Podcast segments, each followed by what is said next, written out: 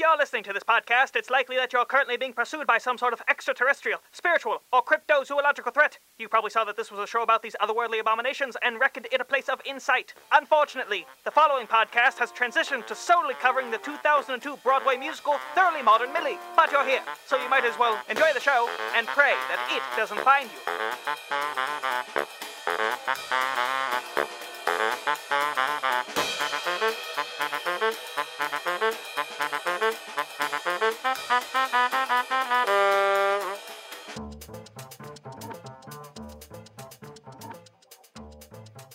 Hello, and welcome back to the podcast formerly known as Law Folk. I'm your host, Aidan Kidd, and today I'm joined by my co host, confidant, and newly hired stenographer. It's Maddie Barr. It's the 20s. It's the roaring 20s. The alcohol's flowing. We don't trust the government. This party's never going to end. Nothing bad is ever going to happen in the future. No, it's perfect for the rest of time. Haha!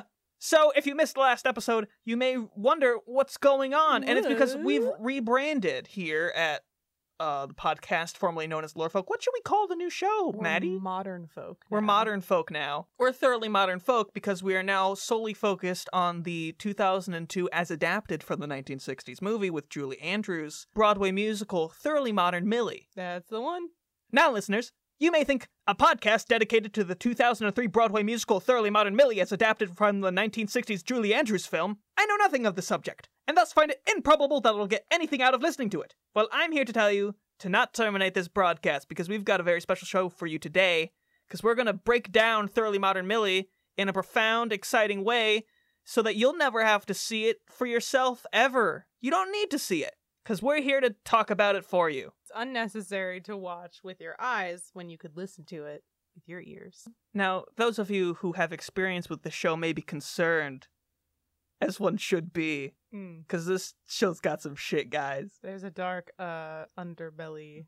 It's got some racist, gross racist shit in there. Yeah, it's And we're old. aware. We're we, We're not going to talk about it because we're two white kids who have nothing to really offer to the situation, but other Yeah. than a formal yikes, my dude. Yeah, gross. And also, its depiction of sex trafficking as just like an up oh, whoopsie right. is a real gross. Oh, it's terrible, and All I hate that it. Stuff's icky. Don't support it. Nasty. Ew. I had no prior experience with this gosh dang production and had no idea what to expect. And so I viewed it through legitimate means. Yes, you traveled to. uh, We had to delay the recording because they didn't have to travel back in time and then travel to Broadway and then watch it on Broadway, and it was incredible. It was great.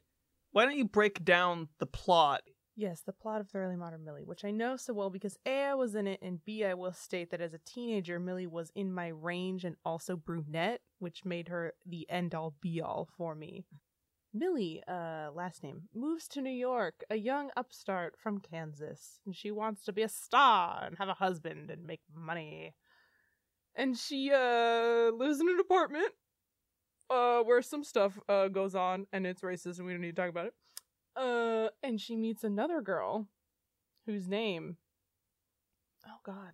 I Who closed- cares? Who I cares? closed the Keep Wikipedia talking. page. Okay, she meets a girl. Both girls. They want to be. Bargrit. They want to be something else. Millie wants to be rich, and this girl she wants to be poor. And they sing a delightful song about it in an elevator called "How the Other Half Lives," and she's going up, and the other girl's going down. Now, this is the point in the show where I must reveal that I fucking hated this show.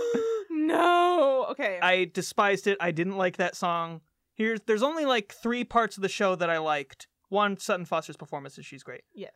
Um, that bit in the stenographer song Mm-hmm. where the boss man reads the whole thing back really fast. Yes. That was fun. That's like uh, what's that opera? You know, the one. Pirates of Penzance. Exactly.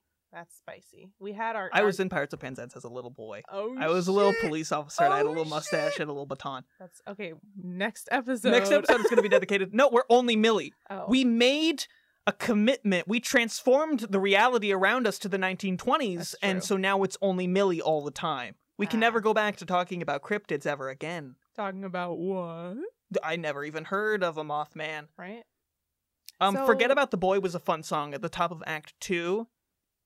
That's my full notes of things that I liked. Did you take notes on the movie? I did. I oh, d- And those are the no. two things I wrote. wow. And also, I, I didn't write it down, but uh, Millie has a song near the end where where she has like a big number. I don't even Gimme, remember. gimme. gimme, gimme. That was fun. That I liked that. See, I'm realizing now, live and in person, that all of my love for this musical just stems from the fact that most of the songs are in my range. So I was like, yes, Millie, we love it. That will be me.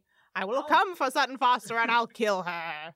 Like the Santa Claus. If you kill Sutton Foster and put on her clothes, you Yep. become the new Sutton Foster. That was my goal in high school. So, Yay. Hey, Maddie, yeah. the show fucking sucks, and why did we commit ourselves to this? Um, excuse me. This is an incredible episode about an incredible musical. No. Thank you very much. We need to go back. I know we like rewrote the reality system that our show occupies to make Yes. it 1920s, We worked very hard on that. but we have to go back. No. Okay. Yes. No. Maddie, look, listen to me. I'm not I going can't- to get off this reality, Bob. You think you can? You got another thing coming. Why are you talking like that? Why am I talking like this? oh God, it's happening. It's the We have to go back. 1920s. No. No, I can't live like this. we can stay in this reality forever. It's all flapper girls and casual racism. We can't do this. We have to go back. We have to go back.